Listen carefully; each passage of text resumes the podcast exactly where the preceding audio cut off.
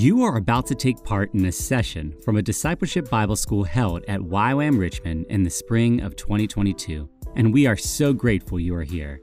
So much prayer went into every element of this course, from recruitment to content editing, and we are convinced you will leave this knowing God a little deeper. The Discipleship Bible School, or DBS, is an opportunity to survey the entirety of Scripture to discover God's redemptive plan for all of humanity. Over the course of 12 weeks, teachers explored the Bible section by section, not only to deepen students' understanding of what was written then, but reveal what we are being invited into now. If you like what you are hearing, visit ywamva.org to discover what courses we are offering, ways you can journey with our team, and other content created to help you know God and make Him known. Everything you hear was created as a step of faith by a team of YWAMers and volunteers who felt God inviting them to capture the DBS in its entirety, over 120 hours of content.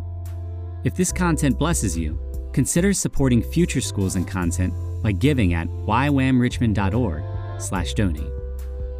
Thank you so much for listening, and we can't wait for you to experience God today.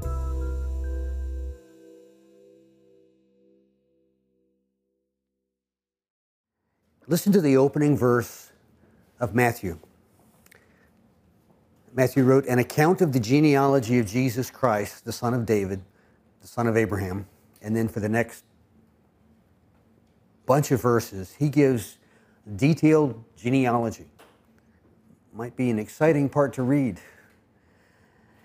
Matthew ends his gospel with this Jesus came near and he said to all of them, All authority has been given to me in heaven and on earth. Go therefore and make disciples of all nations, baptizing them in the name of the Father, and of the Son, and of the Holy Spirit, teaching them to observe everything I have commanded you. And remember, I am with you always to the end of the age. The beginning and end of Matthew's gospel. Mark. Mark starts his off with, in the beginning of the gospel of Jesus Christ, the Son of God. As it is written in Isaiah the prophet See, I'm sending my messenger ahead of you. He will prepare your way a voice of one crying out in the wilderness, Prepare the way for the Lord, make his paths straight.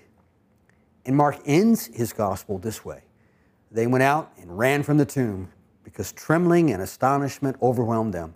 And they said nothing to anyone since they were afraid.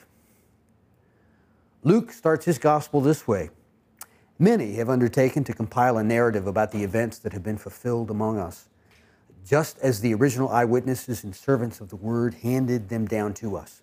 So it also seemed good to me, since I have carefully investigated everything from the very first, to write to you in orderly sequence, most honorable Theophilus, so that you may know the certainty of the things about which you have been instructed. So that's how he starts it.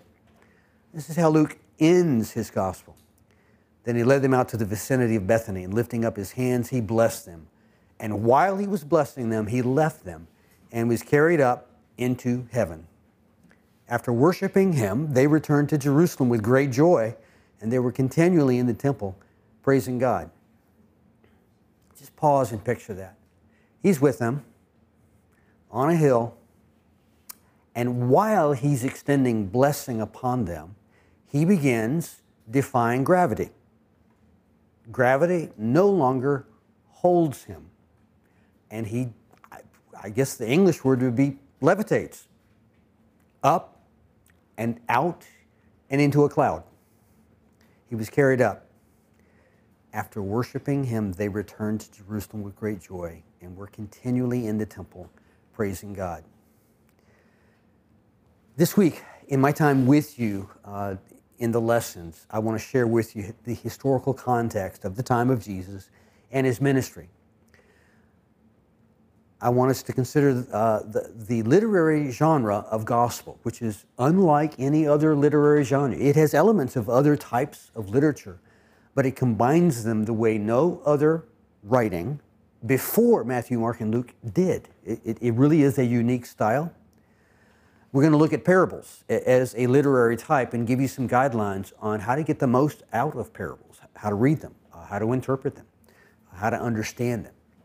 And we'll have an overview of the four Gospels, looking at Matthew, Mark, Luke, and John, the author, the recipient, the date, the historical background and the themes of all four of them.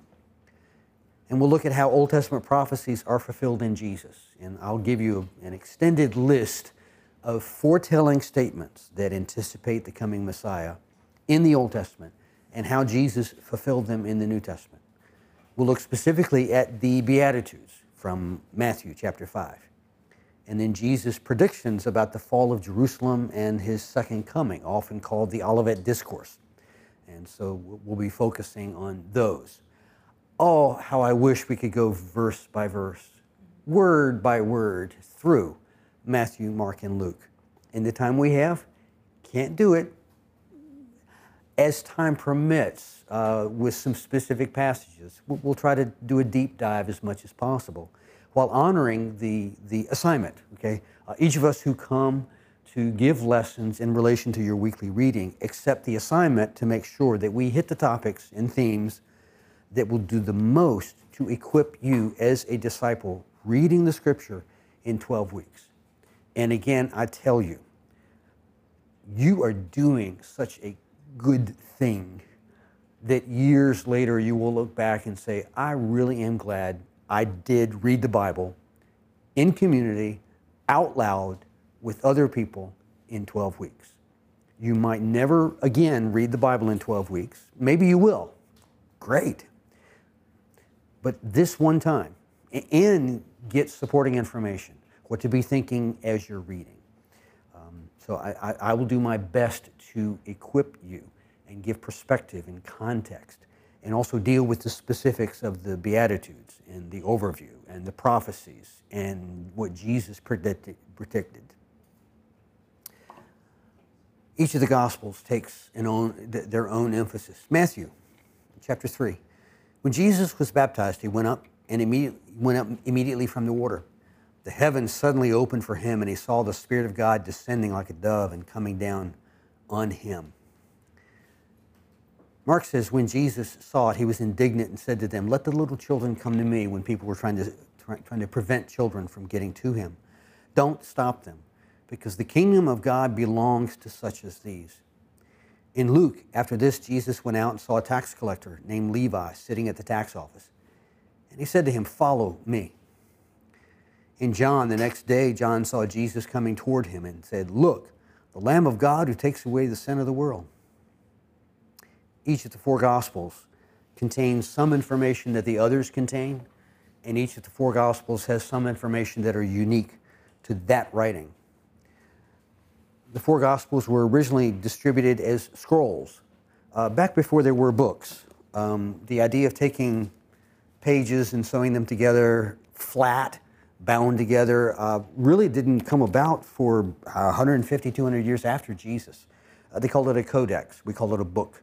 Um, the first Gospels were distributed as, as scrolls. And they might not have ever perceived that what they wrote would someday be compiled and collected and and consolidated with other writings. What they were doing, they were, they were moving by the Spirit of God to write what they felt God wanted them to communicate. We now have them all bound, and we read them together. We can read them side by side in parallel columns. Um, originally, I, I think God moved upon Matthew's heart and he wrote what he was convinced he should write. As they were gathering together in Galilee, Jesus told them, The Son of Man is about to be betrayed into the hands of men. Jesus preferred to call himself Son of Man. Rarely did he identify himself as anything else. His favorite description of himself was Son of Man. And in, in the Hebrew context, that was another way of saying human being. Really. Son of Man conveyed the idea of what we communicate as human being. How odd how perfect. Very often, Jesus would perform a miracle heal the sick, raise a little dead girl, uh, have a crippled man walk. And he would follow that miracle, which was supernatural, with a statement about Son of Man. He just did something really divine or related to deity, and he talked about the human being. And he's clearly talking about himself. Son of Man's about be, to be betrayed into the hands of men. He wouldn't always use the personal pronoun, first person, me. Unless he was asked a question. In Mark 14, they're asking him about his identity. Are you the one that we should expect? Are you the Son of God? In Mark 14, 62, he answered the question about being Son of God by saying, I am. And you will see the Son of Man seated at the right hand of power and coming with the clouds of heaven. So he wasn't walking around all the time saying, Hey, I'm Son of God, I'm Son of God. But when they pressed him during the trial, in a legal context, about his identity as a charged person, are you Son of God? I am. And you will see the Son of Man. He does that thing again where, you know, you got the deity thing, you got the humanity thing. He would do that. Maybe as a way of stressing the incarnation. You will see the Son of Man seated at the right hand of power and coming with the clouds of heaven. Clouds are really important to Jesus. It was his Uber for leaving earth, his Uber for coming back. When we, when we see you know, the stories of, of the return, he, he, he will come in the cloud. Luke 23, Jesus called out with a loud voice, Father, into your hands I commit my, I entrust my spirit. In saying this, he breathed his last. The Gospels give us insight into his relationship with God the Father in, in the most critical and intimate experiences of his life. A lot of ancient religious writings, the holy writings of other religions, leave out the painful stuff their leaders and their gods and their deities are always conquering everybody else, but there's rarely a statement of pain or suffering on behalf of the hero of the narrative. Our Bible, very different. It's not whitewashed. Uh, there's suffering and there's pain, there's doubt, there's fear by different characters in the scripture. Jesus breathed his last after saying, Father, I'm entrusting my spirit into your hands. John 20. Jesus performed many other signs in the presence of his disciples that are not written in this book, but these are written so that you may believe that Jesus is the Messiah, the Son of God, and that by believing you may have life in his name. These, what John wrote, are written in order that, so he gives us a purpose statement he clearly expresses the purpose. I wish the other gospel writers did it as concisely as John did. But John, he comes right out and says, These have been written in order that, or so that, or for the driving purpose of you may believe that Jesus is the Messiah, the Son of God, and that by believing you may have life in his name. That you may come into faith, you may grow in that faith, and you may have life because you've got that faith. These are written so that you may know. So, we've got Matthew, Mark, Luke, and John. Shortly after the death of Jesus in 30 AD, the people began passing the good news by word of mouth. That was, that was the first proclamation of the story of Jesus was people talking about it, sharing it. Um, we know in Acts chapter 2, Peter gets up and he uses the opportunity of people listening to him, and he gives a great message of proclamation, word of mouth. And they were probably short written records of Jesus' teachings on pottery and animal hides. Historically, it's been told that people who listened to Jesus and to the apostles sometimes kept notes, just like other people who go to a Bible study and they jot down a few things, and not verbatim, but do an outline of what they just heard and take that home. Judean notes were probably written in Hebrew. Galilean notes were probably written in Greek because in the north part of the country, most of the Jews spoke Greek as their first language. In the southern part of the country, the Hebrews spoke Hebrew as their, as their first language, or Aramaic. None of those written records have survived the weather and warfare of Israel. But historically, people have said that there were some notes. It could be that the gospel writers had themselves taken notes occasionally, or had friends or family or people they knew who had some notes. Maybe they had, had said, uh, can, can I come over to your place and look at the notes that you kept of the Bible studies you attended to? Or you heard Jesus speak. So that's possible. Some of those notes might have been available to Matthew, Mark, Luke, and John. Now, in the academic circles, when it comes to Bible scholarship regarding the Gospels, there's all kinds of debate about the source material of the four Gospels. I do not want to waste your time. Um, I, I, can talk about it uh, in, in one-on-one conversations or outside of our lesson time. The primary sources on the life and ministry of Jesus are these four Gospels. Anything else is secondary, but the primary sources are Matthew, Mark, Luke, and John. And I want us to consider the reliability of those four. The Gospels rest on a reliable tradition, handed down with care in the church. The church was concerned to present the transforming and redeeming significance of Jesus. And I think that, that there was a conscientious effort to keep those records. The basic purpose of the written record is to proclaim the good news in order to convert the unbeliever and build up the believer in faith. And so John's express purpose, I believe, is supported by Matthew, Mark, and Luke. They just all do it a little bit differently. Matthew, Mark, and Luke wrote their account, I think, within 25, 30 years after the resurrection. John, on the other hand, waited to the end of his life, uh, maybe 60 years later. Um, John outlived all the other apostles. Uh, the other apostles, historically, died martyrs' deaths. John apparently died of old age, and he may have lived until uh, 95 or 100 AD. Um, and so he wrote his uh, 30, 40 years after Matthew, Mark, and Luke did.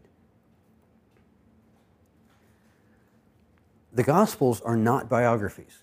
A biography would follow a person's life and give you information pretty much on a regular basis as to uh, what they did, where they went, the events around them.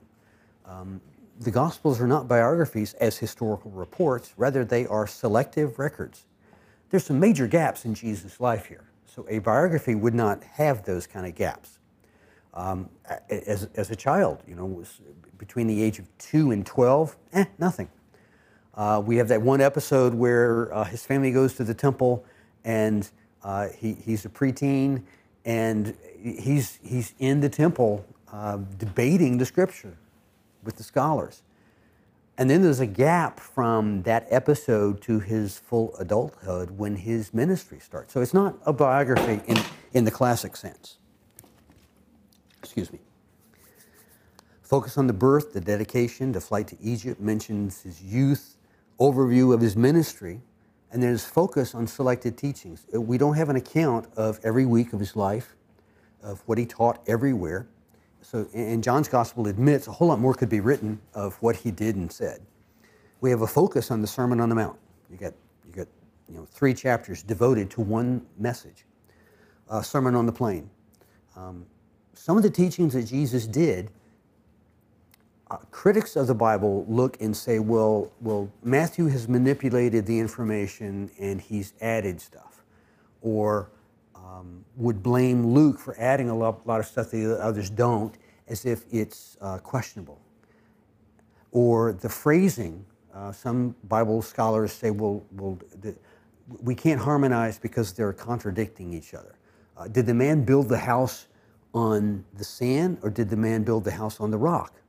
And when the crippled guy was lowered through the roof, did they did they disassemble the roof from underneath or did they disassemble the roof from overhead?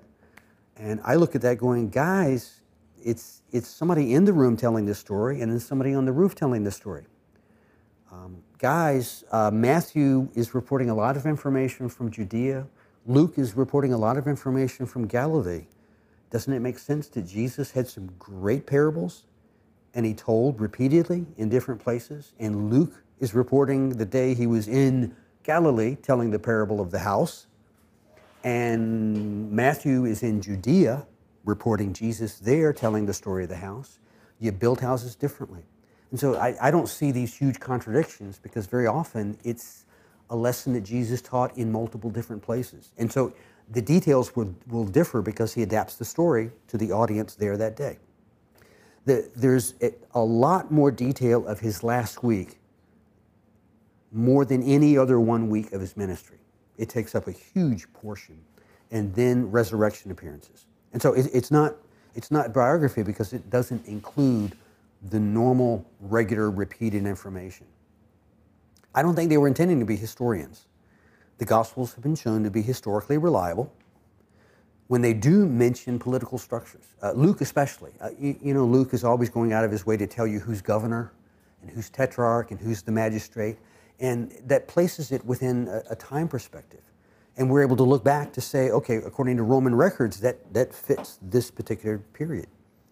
Uh, our four gospel records are a unique type of literature, never used before the first century.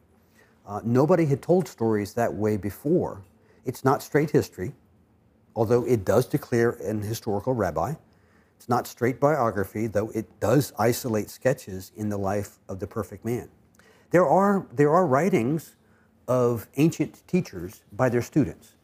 Uh, Plato wrote about Aristotle, and it's just a book about stuff that Aristotle said. It doesn't tell us much about his life at all. It, it's not, Plato's story of Aristotle is not about, and he went here, and he had a conversation with people here and this it's it's uh, the teachings of Aristotle. It's just a, a, a, long expression of stuff he said. Well, the gospel doesn't do that.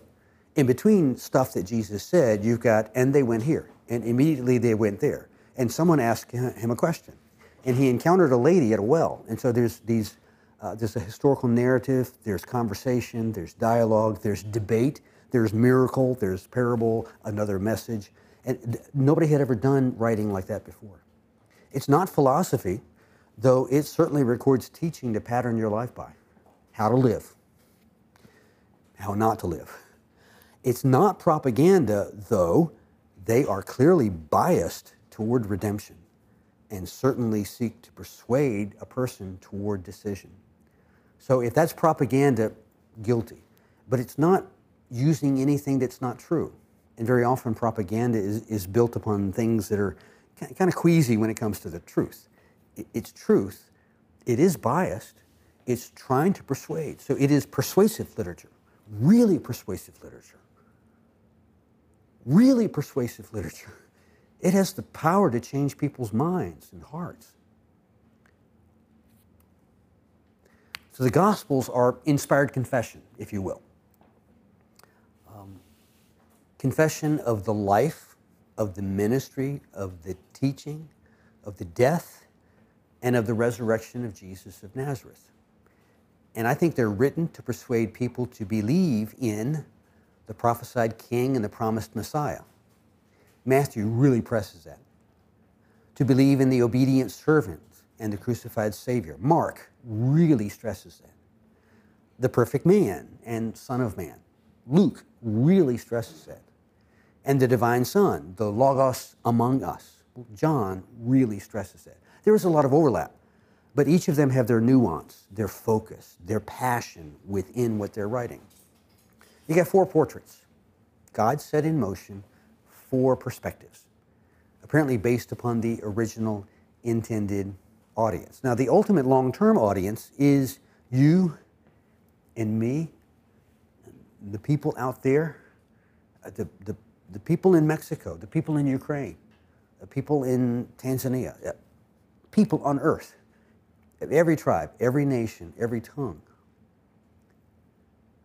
But the original target audience shaped how each of those earthly writers were used by God to specifically word what they did and to highlight and emphasize what they did.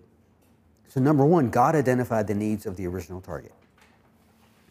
God raised up an individual who was yielded to him and could speak and write clearly to the target group. Back in, in week one, I talked to you about what Peter wrote about being carried along by the Holy Spirit. The, those who wrote of old were, were driven along by the Spirit of God to say and write what they did. And it is still true. The gospel writers were driven by the Spirit of God to emphasize what they did because God wanted to say, the same story in some unique ways, at least four unique ways, revealing different facets of the character of Jesus. And not speaking exclusively, it would be wrong to take any one gospel and say, well, this one's right and the others didn't get it right. But I've heard that. I've heard that teaching. I think it's a faulty perspective. All four of them are inaccurate reliable report about Jesus. If we find anything that seems to contradict or not harmonize, I don't think the problem is with the scripture. I think it's the problem, the problem is with us or how we got it or how we're reading it. And I'll, I'll talk about some of that. Uh, questions at this point? Any thoughts, question, reaction?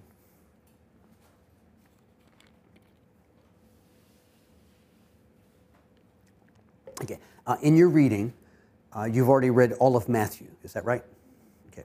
Uh, have you started another one? Okay. So, uh, do you read Luke tomorrow or Mark? Mark. Okay. And do you read that in one day? Okay. And then two days on Luke? Okay. So, um, I'd, I'd, like to go ahead and give an overview of all, all four of them, really, uh, at, at this point. Matthew, uh, he shows the relationship of Jesus to the Jewish faith, written originally to a largely Jewish audience, or it looks that way. Uh, it assumes an intimate knowledge of tradition, of history, and geography of Israel. Now, um,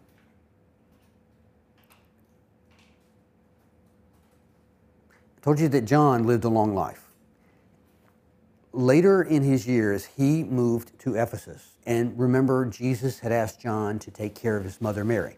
So John moved Mary to Ephesus.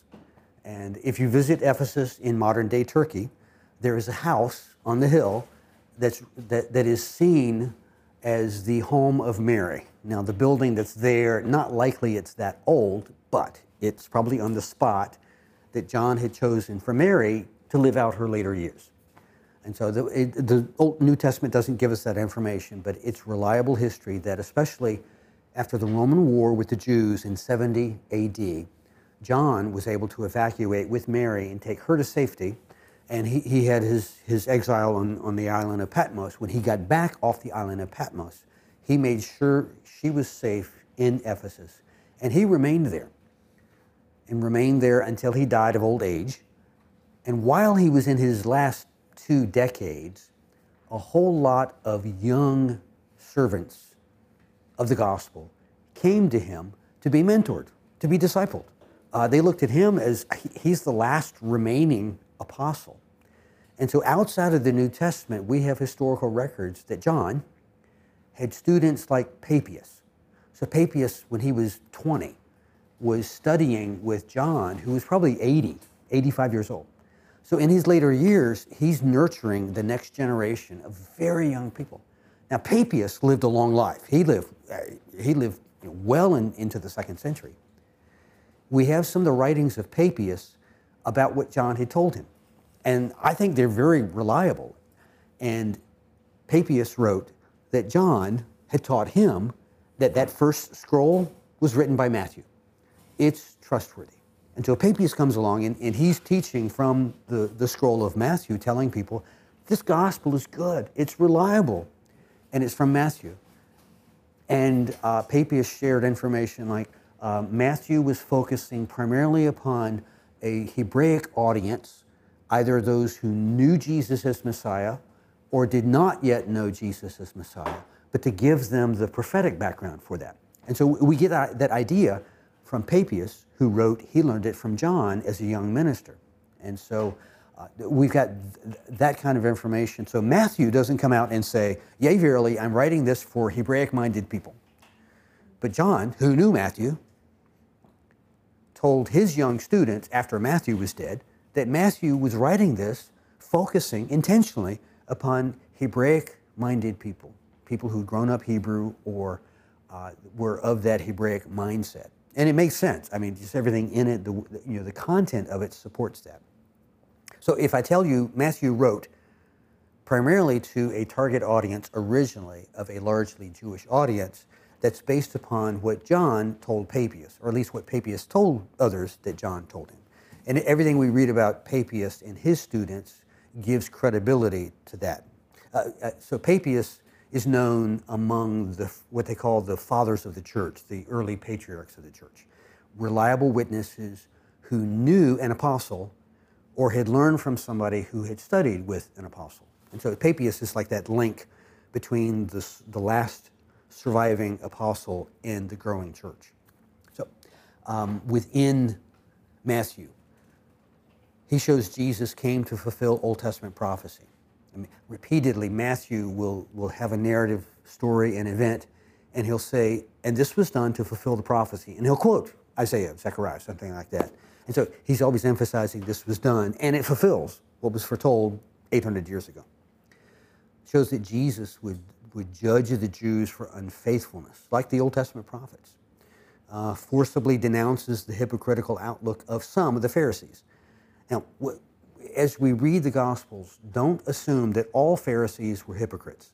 Okay, you do have people like Nicodemus, uh, Joseph of Arimathea, and clearly those guys had a hunger and, and they weren't swept up in the hypocrisy, but they didn't. They knew they didn't have all, all the answers. So when you read about you know, Nicodemus coming at night, he's probably coming because he doesn't want, doesn't want to be seen, but he's coming to Jesus saying, "Man, nobody could do what the stuff you're doing unless God was in it." And so, please, as you read about the Pharisees, don't dismiss all of them as uh, legalistic, hypocritical, bad guys. No, I, I think that's a misunderstanding um, recognize that many of them long for God. They hungered for God. And, and they fall into the category of Simeon waiting in the temple and uh, others who, who, who uh, didn't like the corruption and the, the power hungry religious leaders and didn't agree with the Sadducees. Uh, so you know, give them a break, okay? Um, Matthew shows Jesus as the promised Messiah, as Son of David, and his emphasis upon the, the royalty within um, Jesus' line. And then Jesus as rabbi. Uh, Matthew really likes the word rabbi. Um, in the Old Testament, how many synagogues did you see in the Old Testament as you read it? Zero synagogues in the Old Testament. You open up Matthew's gospel, how many synagogues? They're everywhere. Everywhere you have a Jewish neighborhood, there's a synagogue. And Jesus had a habit of attending synagogue. Wow. So in the intertestamental period, really during the exile, that whole whole idea. Okay. Uh, did, did, last week, did, did, did your instructor give you an overview of the, the synagogue experience? He did go over just a little bit. Uh, what? He just he kind of just mentioned it a little bit. Okay.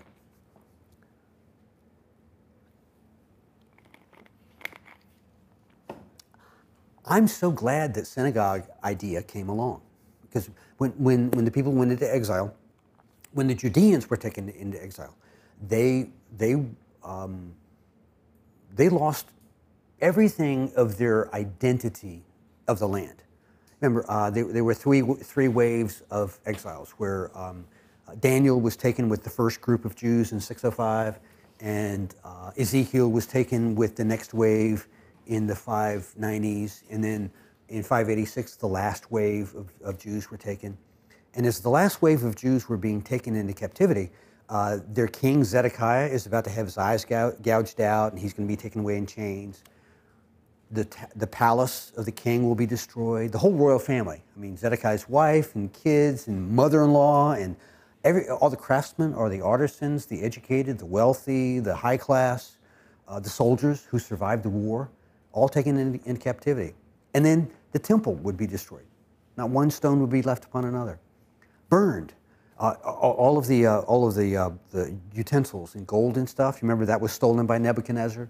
And it winds up in um, um, uh, the, the court of the Babylonians, and they're, they're drinking the, the, they're drinking to their gods and really getting drunk.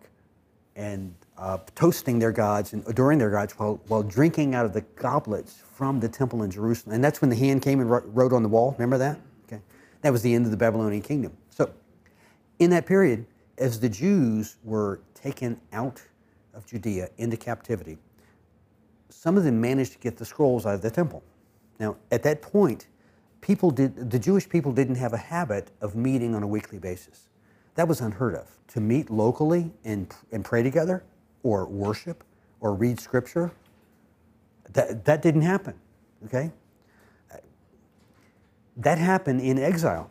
They managed to take scrolls with them, and as the Jews were dumped in villages, in small clusters, in exile, they, they, they would say, Well, I, I managed to get out with this scroll. It's written by Isaiah. And there's a community of Jews five miles down the river. I, I heard they have one from a guy named Zechariah. And then somebody else heard that, that there's a village down the road, they've got Exodus, but they don't have Deuteronomy. And so the, the different pockets of Jews in exile were, trying to find out which village has which scrolls. And so they said, you know, we, we should all make copies of the ones we have and share them. Let's trade them with the people up and down river. And so they started training a group of young men that we now know today as the scribes. That was the beginning of the whole idea of we need scribes, we need kids trained to write. And tell you what, we'll pay them, we'll, we'll pool our money, and we'll pay them to, to make copies. They, they were the ancient copy machines. That's who the scribes were. And they began saying, well, okay, we've got several scrolls. Um, how about if we come over to Gershom's house on Friday night, on Sabbath, and somebody read for about an hour or so? And then, hey, after reading, we'll have somebody just explain a little bit or do a devotional, a short sermon. And then, hey, uh, if somebody has a, has a guitar or other stringed instrument, bring it with you and we'll sing one of the Psalms. And if somebody brings some food, okay, does this sound familiar? Let's read the scripture, have somebody explain what the scripture reading meant, sing some songs, pray a little bit, and then let's eat some food. That's where that came from. And apparently somebody said, hey, hey, this is nice. Can we do it again tomorrow? Because it's Sabbath on Saturday morning. And so they began the habit. And at the time, the Greek language ruled that part of the world. And so they called themselves gathering or get together, which in Greek is synagoge. Agoge is, is gather, sun is together. It means we get together. That's what synagogue means, a get together. And then they did it in people's houses for years until they had too many people to fit into Gershom's living room. That's when they said, okay, let's go to the magistrate, see if we can buy a little piece of land and put up just a plain little building, and, and we'll call it the building for the synagogue, the synagogue building. And let's get together for study of God's Word. Let's get together for prayer, that we worship Him. And let's get, get together for fellowship with one another in community and have a good time. And so that, that, that was the idea of the synagogue. Over time, they would elect somebody to preside or be the president of their local synagogue to, to manage things. And then whoever was really good at explaining the scripture, I mean, really great at explaining the scripture, would be called Rob. Great. And so Rob is going to, eh, Rob, not Rob, but Rab. And, and if you wanted to tell somebody, my Rab, my great one, and in Hebrew, my great one is Rabbi or Rabbi. And so the idea of having a rabbi was simply somebody who was really good at talking about God's word at the synagogue and explaining it. That's what it, I think that's a great idea. Now, there's nothing in the Old Testament from God saying, Thou shalt meet together on a weekly basis to read God's word, to sing songs of praise, to have a meal together, eh, and to have sermons all of that developed in the synagogue period. You open up Matthew, Mark, Luke, John, they're doing it all over the place, which is a great idea.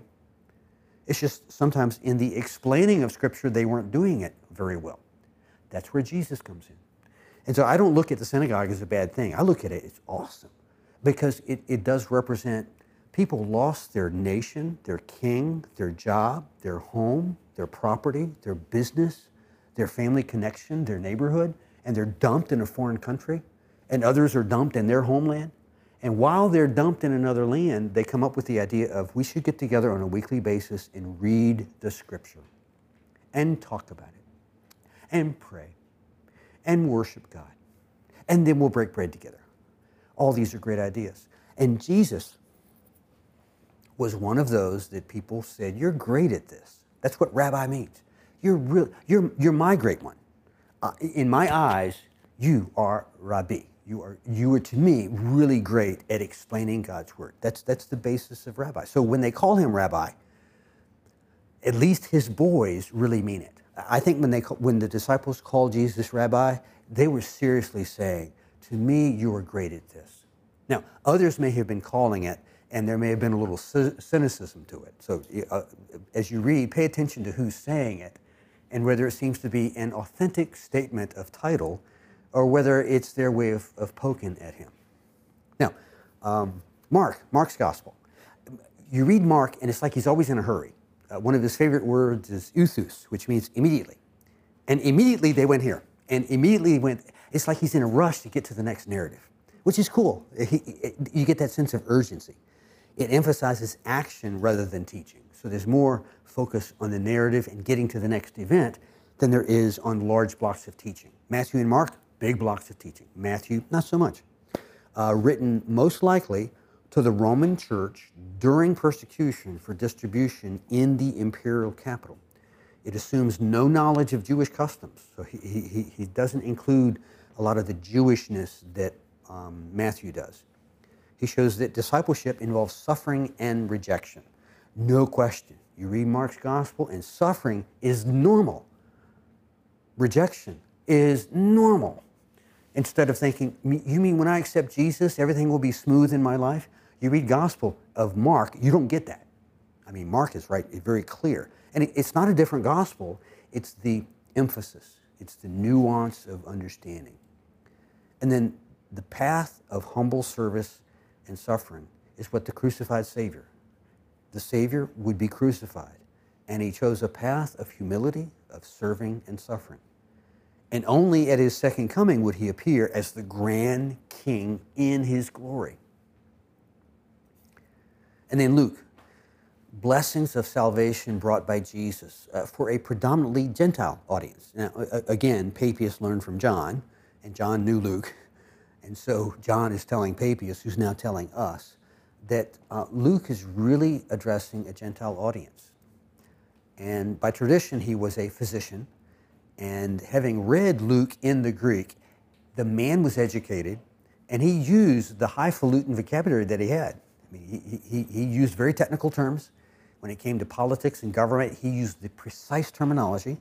When he talked about healing, he used medical terminology. So for him, healing was a dramatic supernatural event a miracle of God, but he would talk about it like a doctor would because he understood it. Uh, there are more women in Luke's gospel than the other three gospels combined, which makes sense. He's a physician. As, as a person, he'd had more contact with women just in his vocation and his experience. And um, the, the focus on the grace of God revealed in Jesus. God's grace is very clear. Grace is present in all four Gospels, but it is really a point of focus. And Luke has numerous chapters that don't appear in any of the other four Gospels. And in it, there's this encounter with Jesus with the, what would be considered the least worthy, the outcast, the sinful women, the tax collectors, the outcast, people on the edges who would not have been normally impacted by Jewish religious leaders, by other rabbis. Well, Jesus, I mean, he, he's, he's out there and encountering those that normally would be scorned by the, the most of the Pharisees, Sadducees. Um, Luke's gospel, um, it, it's a central experience of Jesus to be encountering and spending time with those on the edges of society. And then John's gospel, Jesus is the one sent by God the Father to be a savior of the world for worldwide distribution uh, written not so much from a Hebraic perspective, but from a, uh, but from a, a, a true voice that could speak into the Hellenistic culture. Not that he's embracing Hellenistic culture, but he has phrased everything so that those who are in that philosophy and culture and theater and arts could read John's gospel and find that it spoke their language. The Son of God has his Father's authority. I, am a grandfather now. Uh, we have nine grandchildren. I know what it is to talk to grandchildren. I know what it is to have lived so long that when I speak to you, some of you, I'm old enough to be your grandfather. Others of you, I'm old enough to be your father. Well, I think that's a good thing. If I honor the experience that God has given to me, I can speak into your life. One of the things I love about YWAM, yes, it's youth with a mission, but YWAM has nurtured a culture of respect for those who've lived beyond youth, but still have a young heart for God. but have been beaten up a few times in life, who've been on the disciples' journey, have struggled through the mountains and valleys, and have applied God's word to that journey. I, I love the way YWAM has recognized there are people who can still speak into the young life with a heart for God. John's like that. John's writing later in life. He's writing 30, 40 years after the other Gospels writers. He's writing probably 60 years after the resurrection of Jesus. And in it, he writes that the Son has his Father's authority, that the Son lives in close communion with the Father. He deals with the deep things of God in, in revealing the Father to us and the eternal significance of God became man. We use that, that fancy term, incarnation. It's Logos dwelt with us. John doesn't start off with the traditional um, nativity story of the birth of Jesus and the manger and the shepherds and, and the angels coming. John begins with, in the beginning was the Logos, and the Logos was with God, and the Logos was God. And the Logos came and dwelt, pitched his tent among us. And so he, he starts off differently. A, a careful examination and comparison of the four Gospels reveals that the first three are noticeably similar. In fact, they share a lot of the same sentences, word for word. John is quite different. The other three have extreme agreement in their language and their vocabulary, very often using the same or similar words. The material included, the substance, very much the same in many places. The ordering of the events and the sayings from the life of Christ are often in the same order. 91% of Mark can be found in Matthew. 91% of Mark. 53% of Mark can be found in Luke. Of the 40 parables that Jesus taught, none of them are found in John. Uh, you, you did get a list of, of parables, right? Now, he does have some parabolic sentences, metaphors, in John but none of the parabolic stories appear in John. But Matthew has 24 of them. Mark has nine parables. Luke has 28 parables. Okay, and so that sheet is a good example just of the parables of the information that those three share. And, and that is representative of the other stories, the narratives, the events, of the 34 plus miracles recorded that are attributed to the work of Jesus prior to the resurrection, only seven miracles are in John. So John does have miracles, but not nearly as many as the other three. Okay? So, because of this agreement, these three books are often called the synoptic gospels, because the word synoptic is based upon the Old Greek word sun, which means together, as in synagogue, synagogue, and uh, optic uh, from uh, optasia, which is seeing something, the optics of something, the sight of something. Therefore, synoptic means things that are seen together, happening together, and I see it. And so uh, w- when you see the term synoptic gospels, that's, that's the fancy way of saying Matthew, Mark, and Luke, as opposed to John, who's doing his own thing. And he does it really well, okay? Matthew, Mark, and Luke do a wonderful thing. Well, let's respect the fact that all four of them were moved upon by God and they said, Lord, I, I, will, I will write what you want me to write. I'll go where you want me to go. I'll tell the way, I'll tell the story the way you want it told. And I, I think they did. So I, I don't find fault with any differences in the synoptic gospels. There are some differences in words chosen or how a parable is ended.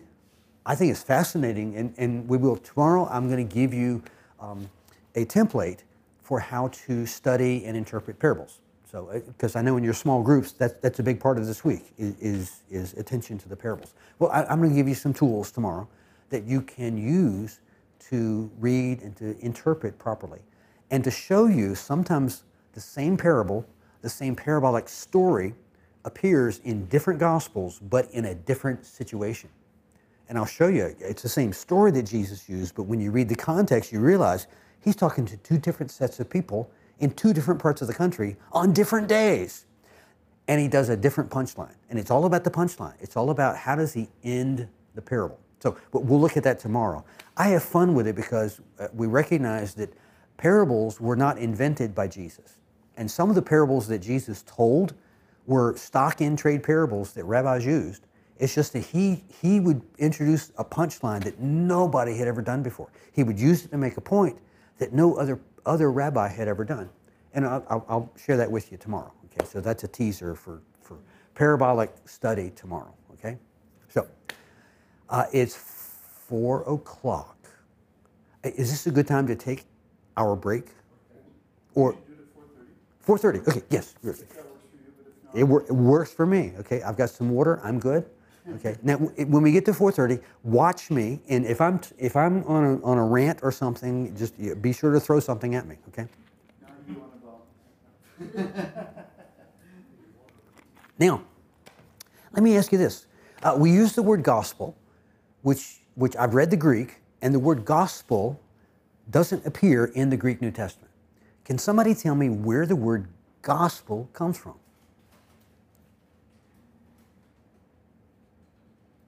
It's a good word. I like it.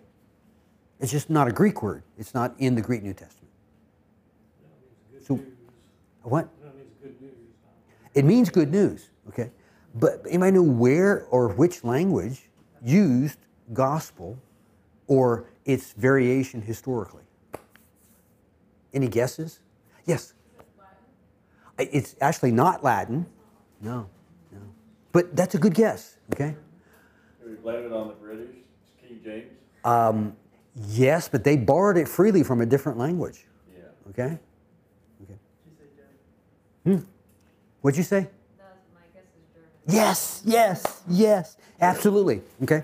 Now, uh, there was a time in which, in the 1200s and 1300s, many of the words used in Germany were also used in England, uh, with with the the Saxons and the Anglos and the Normans, and, and the way migrations were. There were always migrations on mainland Europe and the and Great Britain, the islands. So migrations back and forth, and so trading language. So for a while there, many of the Germanic words of what would be considered Middle German informed early English. Now, let me give you a, a, a historical step as to the words that have been used. The word angelia in ancient Greek meant message. So angelia meant message. Angelos was a messenger. We, we recognize that as angel. So angelos was a messenger, an envoy, what we call an angel, or an agent. Okay, somebody sent under authority of somebody else to deliver a message. Now, the angels in the Bible, who are angels of God, are messengers of God, agents of God to do what He wants them to do. And so, our word angel is simply anglicized of the Greek angelos, which is a messenger, and they would deliver angelia, messages. Now, in ancient Greek, if you wanted to take a noun and turn it into something good, you would put EU on the beginning. Like logia is a statement or message. Eulogia or eulogy is a good message. You've heard of eulogy? Eulogies are usually spoken at funerals or memorial services. When somebody gets up and eulogizes, they're giving a good story, a good message.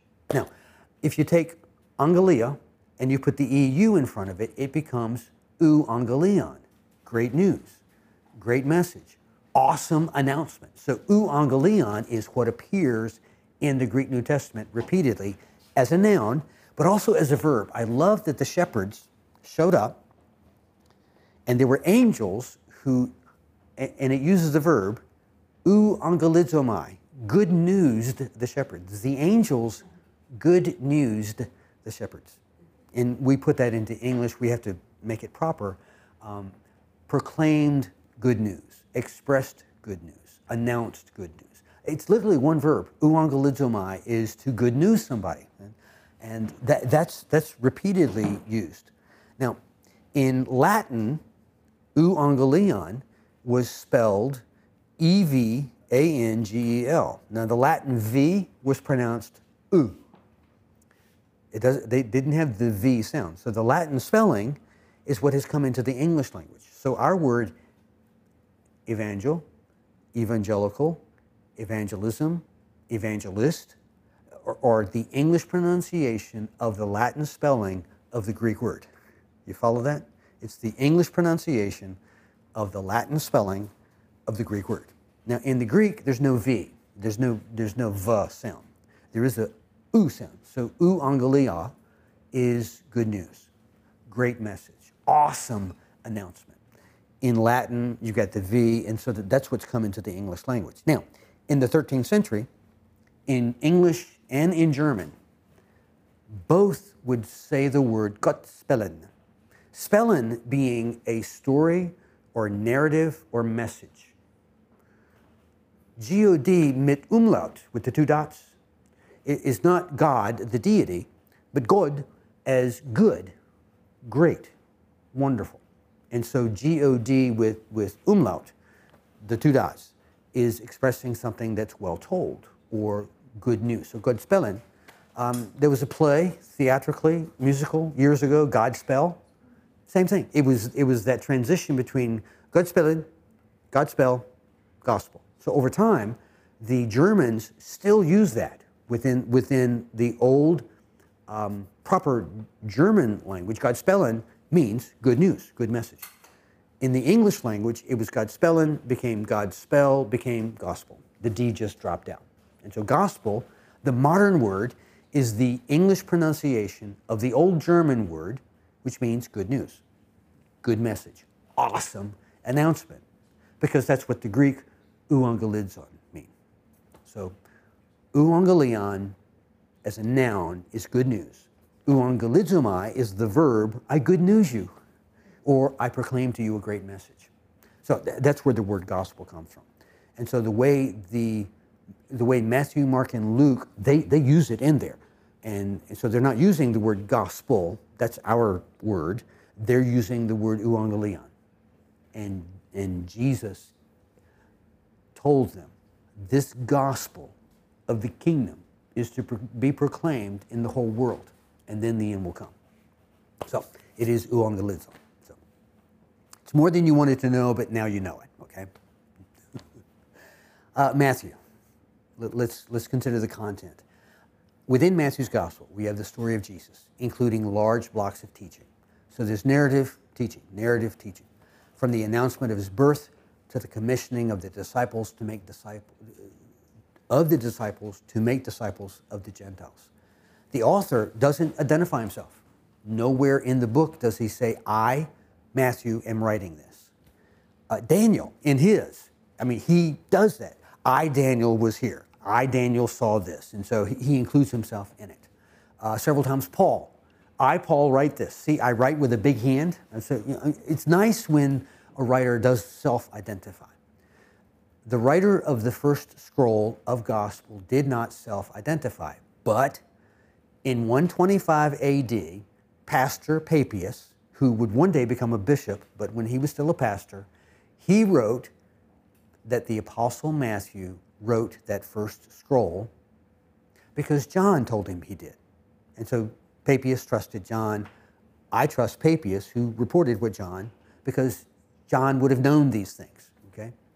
Um, now, modern scholarship is divided, and uh, you can get a commentary that says nobody can know whoever wrote it and therefore, and, and sometimes will diminish the authority of Matthew's gospel because we don't know clearly who wrote it because he didn't make a claim. I, I think the testimony of the early church fathers is enough for me to say, John said it was Matthew. Even if Matthew didn't sign it, John's testimony is good enough for me. And the early church, by the third and fourth century, was asking, when people read it, does it change their life more into the character of Christ? That was a crucial question. When people in your church read this document, does it affect a change in their life so that they become more like Jesus? And they were answering, yeah. So th- that was a huge question. So, uh, the date of it is unknown, and the question is did, did he use Mark as a basis? If he did, then he may have written it in the 70s of the first century. If he didn't use Mark, he may have written it as early as the 50s of the first century. Now, Mark's content, uh, the story of Jesus from his baptism to his resurrection. So, Mark doesn't include a nativity story, about two thirds of which tells of his ministry in Galilee. So, two thirds of Mark's gospel is just in the northern part of the country of Galilee, not so much in Judea. Uh, the last third narrates the final week in Jerusalem. So it's just, you know, it's Galilee, two thirds, and then boom, one, one third of all he re- wrote was the last week, Passion Week, in Jerusalem. The author, again, doesn't sign it. The tradition of the early church was John Mark. Papias, around 125, said John told him and, and taught the others that this second scroll was written by John Mark, who was a companion of Paul, see Colossians 4, and later of Peter. 1 Peter 5.13 mentions him. And so John Mark, being that, that young fellow, that might be the John Mark who ran away from the garden, and when the soldier grabbed him, pulled off his outer cloak, so he's running away. So that John Mark. Um, the date, probably around AD 65. So according to Papias, it was soon after the death of Paul and Peter in Rome, which would put it in the mid 60s. So it's within 30, 35 years of the resurrection. Luke, major content, the story of Jesus from the get go, from before he's born. Um, and Luke wrote Luke and Acts. The thing is, in the ancient world, first century at that time, uh, the basic scroll could only handle so much before it was too bulky or fragile. If you, if you tried to roll up too much on the roll, it would fall apart. So you'd unroll it and, and you know, it would get messed up in the middle. And so Luke and Acts combined was problematic because it was just a little bit too big for the scroll. And so he wrote the gospel portion and then he wrote the early church portion. And over time, uh, in the distribution and collection, somebody thought it was smart to, to put all four of the Gospels together and not put Luke at the end because John wrote the last Gospel, and you wind up splitting the story. And when you read the last paragraph of Luke's Gospel and the first paragraph, paragraph of Acts, you're like, well, it's obvious. It's a smooth flow. Same guy wrote it. He's writing a continuous narrative. Don't interrupt it. So it's just, we do because that's the way the books got put together. The organization was not inspired by God the order of the books and how they fit in relation to each other is not part of the inspired work of God. The content of each of the writings, that's the inspired part. And so it's through church history, they've been collected and organized in different order. Not a big deal. So um, the author was, according to early tradition, Luke the physician and the sometimes companion of the Apostle Paul mentioned in Colossians 4 apparently the only Gentile author in the Bible, the only non Hebraic. Um, the date is again uncertain, but scholars are divided between a date before the death of Paul, around AD 64, and one after the fall of Jerusalem, which would be after 70. Uh, if he made use of Mark's gospel, then it was probably later, um, after 70. Uh, I think somewhere between 59 and 63 of the first century. Okay. Now, Matthew, his recipients, again, he doesn't state who he's targeting, but Papias learned from John. And when you read the context, probably Jewish Christians with a commitment to the Gentile mission, most commonly thought to have lived in and around Antioch of Syria. During the Roman occupation, it was common for Jews to get fed up with life in Judea and especially Jerusalem and move north or east into Syria. Uh, at that time, that the, the, Romans had less and less control over Syria as they were losing their grip on that area. And so a lot of Jews decided, I, I've got cousins over there. And so there was a large group of expats from Judea and Jerusalem who had moved into Syria that might have been who Matthew was writing to originally. And then they liked what they received and they copied it and sent it other places. And uh, some of them had relatives in North Africa, Alexandria, and so their old copies of Matthew found in Alexandria, they probably were sent from their relatives in Syria, which is great. So, originally, the apparently his original targets were, were very much Hebrew Christians or Hebrews that uh, were pondering about who this whole Jesus Messiah type thing was. And Matthew's gospel was a perfect thing to share with your friends and family who were, who were considering that. Uh, the main emphases, the main points. Jesus is the Son of God. He's the messianic king of the Jews, foretold by the Hebrew prophets. And there are over three, I, 300 easily identify, identifiable, foretelling prophecies in the Old Testament about Jesus, about the Messiah, about the one who would come. Um, and I'll, later on, I'll, I'll, I'll, give you a list, and, and, probably Thursday, I'll go through slides that, that highlight the, the important ones. Uh, if you have not seen Evidence That Demands a Verdict by Josh McDowell, excellent book that, that he, he details. I mean, he's got a list. I think his list has 327, and he'll give the Old Testament and the New Testament, the, the prophecy and the fulfillment. What's that called? Uh, evidence that demands a verdict. He also has a sequel, More Evidence That Demands a Verdict. so, in, in the first one, he's dealing primarily with messianic evidence, and in the second one, he's dealing primarily with canonical evidence, uh, um, evidence of the reliability and inspiration of the canon of Scripture. And the first one, he's dealing with the person of Jesus and how to talk about Jesus to others with messianic prophecy. He's not the only one who's compiled those lists, the others even before him. Matthew emphasizes that Jesus is God present with us with miraculous power, that Jesus is the church's Lord. The teaching of Jesus has continuing importance for God's people. It wasn't just for the first century Jews, it was for all people, in all times, in all circumstances, all over the world. The gospel of the kingdom is for all people, Jew and Gentile alike. Now, for those who aren't Hebraic thinking or did not have training in Jewish history, there are some challenges. And so I've taught around the world of people that they really didn't know the Hebraic roots of the Christian faith.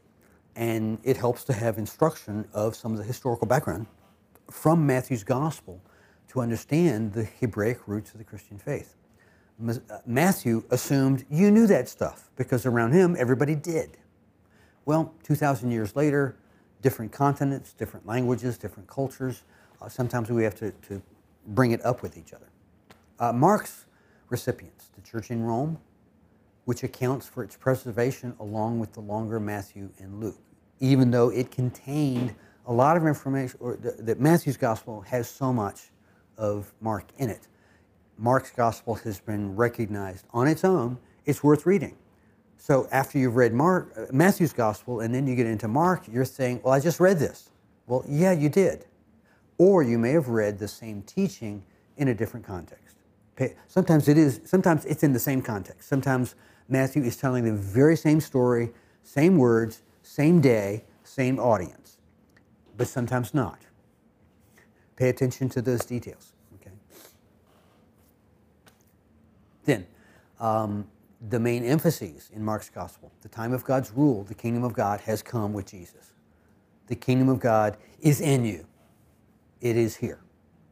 Jesus has brought about the new Exodus promised in Isaiah. Uh, Mark uses some terminology that looks at the first Exodus, Exodus as a foreshadowing of what Jesus is doing which the book of Hebrews picks up and really runs with. So Mark's gospel gives hints of that.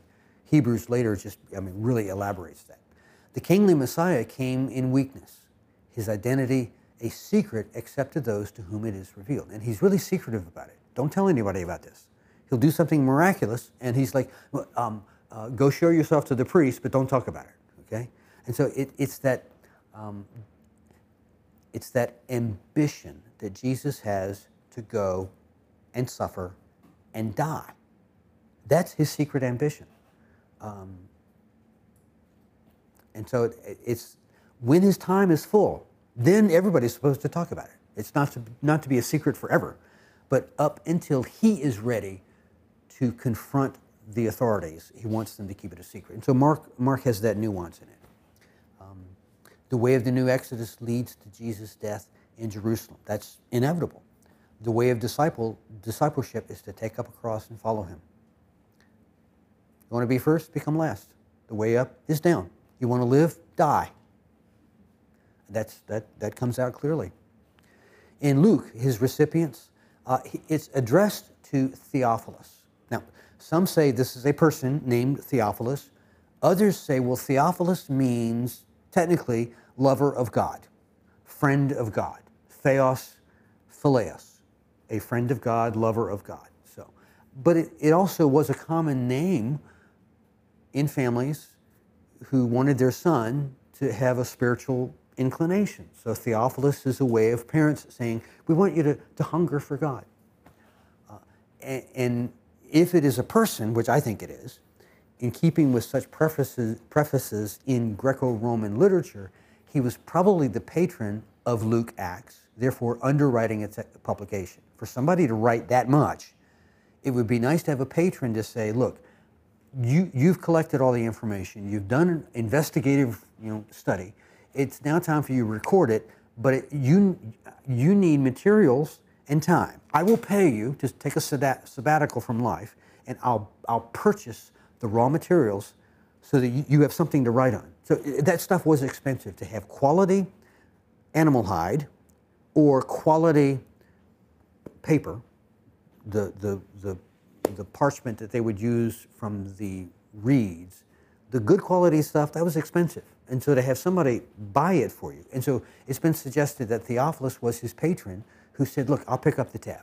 I, I, I will supply you with the materials you need to write this story because you, you talk to Mary, you, you talk to all the, the main people, so you've collected this, this data. So I, I think Theophilus is probably that, that patron that he's, you know, the way modern writers will, will um, dedicate their books to somebody is just, uh, my son just got his PhD, and he dedicated his, his thesis to me. And it, and it honored me. It's, it's sort of like, I, I, think that's what Luke is doing here. He's honoring um, Theophilus. So um, the implied readers are Gentile Christians whose place in God's story is ensured through the work of Jesus Christ and the Spirit. So Luke's gospel has more emphasis upon the stories that would impact the Gentiles. We know that Jesus was to the Jew first. That was his focus.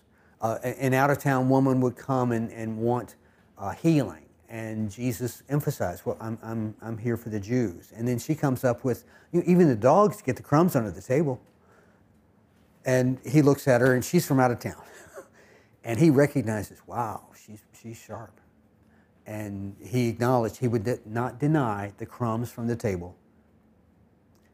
And he uses the term for pet dog. So it's not, he's not demeaning the way, he's not calling the woman a mongrel he, he's acknowledging even a pet dog does deserve the crumbs. You're right.